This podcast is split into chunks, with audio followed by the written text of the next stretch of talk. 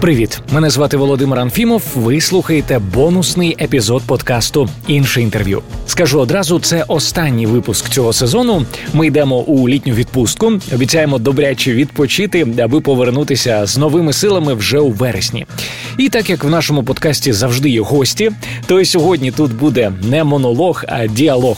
Я вирішив е, поспілкуватися з одним із героїв попередніх випусків, а саме з Антоном Ходзою. Чому саме з ним е, зараз зрозумієте? Антоне, привіт тобі. Привіт. Ну що, я хочу тебе привітати. Ми тут глянули статистику. Виявляється, епізод з тобою став найпопулярнішим за перший сезон. Тому Ого. тримай від нас е, віртуальну грамоту і пакетик з подарунками від е, уявного спонсора. Да, дякую, дякую. Сподіваюсь, пакетик колись матеріалізується і стане справжнім. Обов'язково. Насправді тобі дуже вдячний. По-перше, за цікаву розмову. А по-друге, за зміни, які відбулися в подкасті після нашого з тобою спілкування. У тебе взагалі є ідеї про що я зараз? Е, Ну да, скоріше за все, ті прогнози, які ми з тобою обговорювали. Е, це так, але не тільки. Я я більше про зміни, які відбулися в безпосередньо в нашому подкасті. Ну я я розкажу коротше, бо ти так не здогадаєшся. Коли ти написав про інтерв'ю у себе на сторінці, а там на хвилиночку, друзі, я нагадаю, 64 тисячі людей. Багато хто з твоїх читачів став нашими слухачами. Це дуже круто. Однак, паралельно з тим, ми отримали багато, е, скажімо так, відгуків від твоїх підписників з проханням перейти на українську. Ну, коментарі були такі: типу, почув інтерв'ю з Ходзою потім послухав інші випуски. Класний подкаст, цікаві питання. Але курва мать, чому Володимир на початку і наприкінці говорить російською? Я теж подумав, а дійсно чому? І перейшов на українську. Тому О, вітаю, вітаю тебе в клюбі. Тому дякую і тобі, і твоїм читачам за лагідну українізацію нашого подкасту. Ну я відчуваю, що вона там не всюди була лагідна, мабуть, може, десь матюк матюків тобі нагнули. Ну не без цього, не без цього, але але тим не менш. Слухай, я взагалі вже ну не перший рік і тебе знаю, і і читаю е, твій Фейсбук. Е, і ну, взагалі рідко яка резонансна тема проходить повз твою увагу. Інколи я навіть розумію, що щось сталося, і треба зайти почитати новини, коли бачу у тебе якийсь е, черговий саркастичний пост. І у мене взагалі запитання: як не поїхати кукухою, коли постійно читаєш новини? Як тобі це вдається? Ну я ще не тільки новини читаю, я ще відволікаюсь на мемасіки, і мемасіки дозволяють якби трошки, хоч розрядити розслабитися і не поїхати кукухою, як ти кажеш. Якби не було мемасиків, то я думаю, що було б нам набагато важче. Ну, ти маєш на увазі, як це відбувається? Ти спершу подивився новини, потім пішов, е, переключився на мемасики? Да, ну умовно, там Телеграм, там або Твіттер, погортати стрічку. Я, наприклад, тут здивований, що Твіттер досі безкоштовний. Там дуже буває годний і веселий контент. Погортав, погортав, погикав, і вже не так сумно.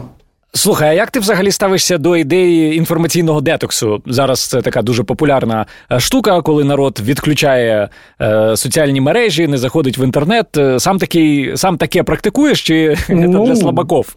Ні, ну це нормальна тема. У мене інколи буває, коли я там на відпочинок кудись їду або роботою завалений, то буває там цілий день немає можливості читати стрі, стрічку Фейсбук. Я думав, і... ти зараз скажеш цілий тиждень там чи два тут цілий день. Ні, ну цілий тиждень такого майже не буває, але, наприклад, коли їду кудись на відпочинок, то можу там перевіряти лише там ввечері годинку і.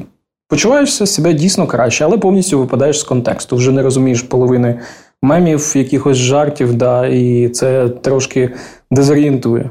Ну, ти сьогодні вже згадував про політичні прогнози, які ти робив, е, коли ми минулого разу спілкувалися. Дійсно, багато кому е, твоя перша поява в подкасті запам'яталася саме ось цим політичним прогнозом. Цікаво, що він виявився досить точним. Е, я нагадаю, що там були запитання про те, де через 5 років опиняться топ-політики України. І, хоча, звісно, 5 років ще не минуло, але дійсно деякі політики там вже й опинилися. Зокрема, ти спрогнозував звільнення Гончарука угу. і відхід від політики Святослава Вакарчука. Ну, ти взагалі розумієш? Розумієш, що в тобі Ванга помирає, чи я не знаю, хто там Павло Глоба? Ну, не знаю. А ми можемо так от зробити, як Черняк, от, трошки підредагувати попередню версію подкасту, щоб там от 100% прогнозів співпало. Я подумаю на твою пропозицію. Слухай, я думаю, що традицію потрібно продовжувати, і пропоную тобі так само сьогодні теж зазирнути в майбутнє е, і зробити декілька прогнозів. Я сподіваюся, твоя магічна куля з тобою. А, Ну да, ось вона. Дві кулі магічні. Так. І магічний прутень також. Ну, ну добре, це це про це якось іншим разом. Отже, власне, переходимо до прогнозування. Я пропоную почати з теми, яка стає все більш актуальною. Це місцеві вибори. І тут у мене два питання: перше про Львів. Як тобі здається, чи порушить садовий свою обіцянку не йти в мери, і чи буде знову балотуватися? Да, я думаю, що він знову буде балотуватися, звичайно. А чим ну а чим він буде ще займатися? Ну, по перше, ще не було офіційного, якби висування кандидатів. Тому зараз те, що люди кажуть, це на це можна не зважати. Тобто комусь е, не хочеться завчасно там, типа, палити контору, хтось не хоче просто до себе перевертати увагу поки що. Тому я думаю, що садового ми, звичайно, побачимо в цих перегонах. Ну як? Ну а чим він буде ще займатися? От людина там вже багато років є мером, в принципі, має там непоганий рейтинг. Ну чоб то він відмовлявся від ще однієї такої можливості. Ну добре, а як на твою думку він буде викручуватися ось цієї ситуації, коли до цього він казав, все гарантовано, я в мери не йду, а, а тепер знову йде? Ну, люди попросили. Це трудящі там колгоспники листи будуть писати. Це стандартна схема, за якою якби багато хто працює. Ну, я думаю, що просто типа виникнуть якісь обставини, після яких Андрій Іванович не може залишатися осторонь і йде рятувати Львів знову і знову. Окей, друге запитання про Київ. Що кажуть твої дві магічні кулі про наступного мера Києва? Тут не знаю. Тут настільки зараз багато варіантів і кандидатів, що треба спочатку подивитися, хто точно йде, і тоді вже там порівнювати з соціологією і все інше. Тут я б точно не брався прогнози робити, бо ну, типа, можуть бути як і сюрпризи, а може бути як і ну, всі таки знали. Тому тут облажатись дуже великий шанс. Тому я такий такий прогноз точно не буду робити. Ну, ну добре, слухай, давай давай звузимо. Давай звузимо. Е, от уявімо собі дві кандидатури: е, це Кличко і і, і Тищенко. Mm. От ти на кого б 100 баксів поставив? Ні, ну якщо от прям ці дві кандидатури, то звичайно зрозуміло, що це під кличка все робиться. Тому що виставляти Тищенка проти кличка це е, явний і зрозумілий злив. Ну і про це вже давно кажуть, що в принципі Єрмак там більш-менш з кличком в нормальних стосунках, і тому саме висуває якихось клоунів, щоб як показати, що наче й боролися, але от. Дивіться, переміг діючий мер. Ну тому мені здається, там така схема зараз працює. Бо ну виставляти таких чортів, як е, Тищенко і Дубінський, проти достатньо потужного політика кличка, це ну видно, що тут попахує договорнячком. Ну, я я хотів у тебе запитати про твоє ставлення до цих панів, але вже його зрозумів. Дякую. Наступне запитання: от уявімо собі, осінь прийшла разом з осінню приходять е, свіжі цифри соціології. Що з рейтингом Зеленського? Я думаю, я думаю, що він буде падати. Ну він не може рости. Це ну, це звич... він е, ти розумієш, в нього досі такий високий рейтинг, тому що просто немає поки що альтернативи.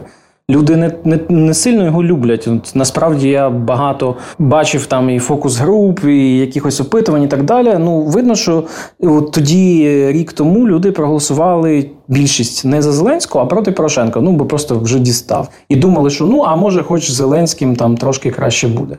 І так само ситуація і зараз. У Зеленського, можливо, він радіє, що у нього такий високий рейтинг, але насправді йому ну, треба було б сумувати, бо як тільки з'явиться сильна альтернатива, весь цей рейтинг піде туди. Минулого разу ти називав прізвище Дідзьо, я нагадаю. Ну, можливо, да-да-да. До осені ще є час, Дідзьо подумає і висунеться.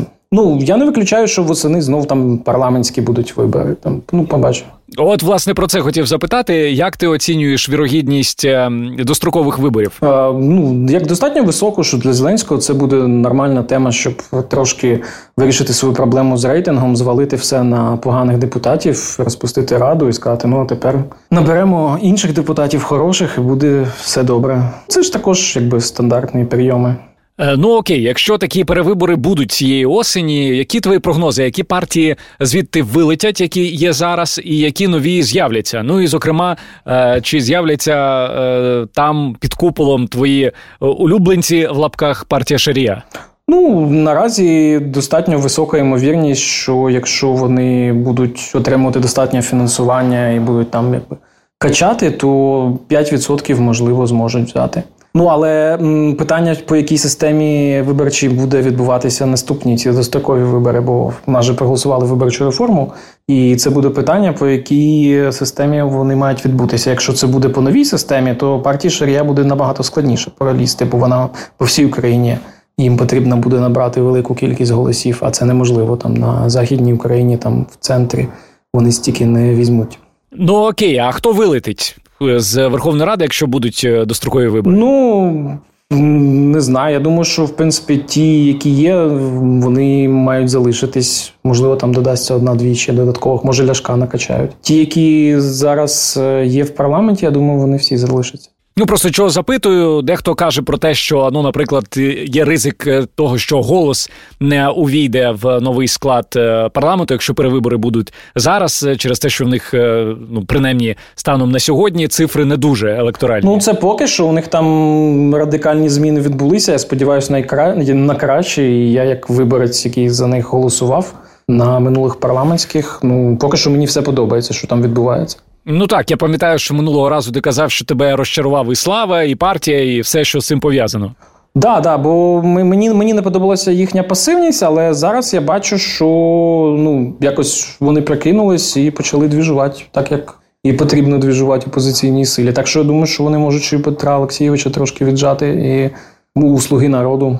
Можливо, так що я думаю, що якщо вони цей темп не збавлять, то на наступних парламентських може і більше трошки навіть візьмуть. Е, до речі, декілька тижнів тому у нас було інтерв'ю з головою партії голос Кірою Рудик. Друзі, якщо не слухали, рекомендую це зробити. Як на мене, дуже цікава розмова вийшла.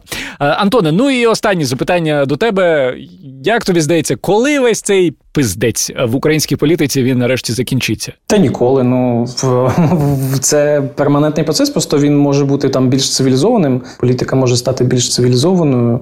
І менш цивілізованою. Ну, сподіваюся, що ми в сторону більш цивілізованої політики живемо. Але можливо для цього нам треба буде ще декілька потрясінь, таких як Майдан пройти. Бо чомусь еволюційним шляхом не дуже у нас поки що виходить. У нас тільки такими ривками, що спочатку все погано, все погано пиздеться, потім майдан і пару років всі сидять як зайчики, намагаються бути хорошими. Ну так, а потім розслабляються. Да, да. Ну добре, щоб не закінчувати на цій ноті, давай про щось інше. Про літню відпустку. А ми йдемо на канікули. В тебе теж я сподіваюся, відпустка попереду. Взагалі, які плани на mm. це прекрасне літо 2020 року? Буду працювати. А щодо відпочинку, не знаю. Буду дивитись. Ну на закордон навряд чи цього року вдасться полетіти, ну принаймні влітку. Тому будемо якби відкривати для себе Україну. Азовське море тебе кличе. Да, да, да. Прям я чую, чую, як воно кричить. Ага, да, і, і запах цих е, чебуреків. Да, ні, ну чебуреки і в Києві є, так що тут теж чебуреками пахне. Тому ну це для тих, хто хто не не зміг поїхати на море. Да. Добре, Антоне, я тобі дякую і дуже сподіваюся, що в наступному, вже другому сезоні іншого інтерв'ю ми з тобою обов'язково ще перетнемося і поспілкуємося. Це дякую, до зустрічі. Друзі, на цьому все. Я дуже вдячний кожному з вас за те, що були з нами ці декілька місяців. Особлива подяка тим, хто залишав відгуки, писав в особисті, ставив лайки, робив шери е, і усіляко взагалі нас підтримував. Повірте, це дуже сильно мотивувало і продовжує нас надихати. Як я вже казав, ми плануємо повернутися у вересні. Напишіть мені в приватні або на сторінці іншого інтерв'ю, кого б ви хотіли почути в новому сезоні. Ми обов'язково постараємося зробити так, аби ці люди стали героями нашого подкасту. Ну і звісно, незабутнього літа вам бережіть себе і будьте здорові. Я дякую за допомогу у створенні подкасту Альоні Мураховській та Аліку Панкеєву. З вами був Володимир Анфімов. Почуємося.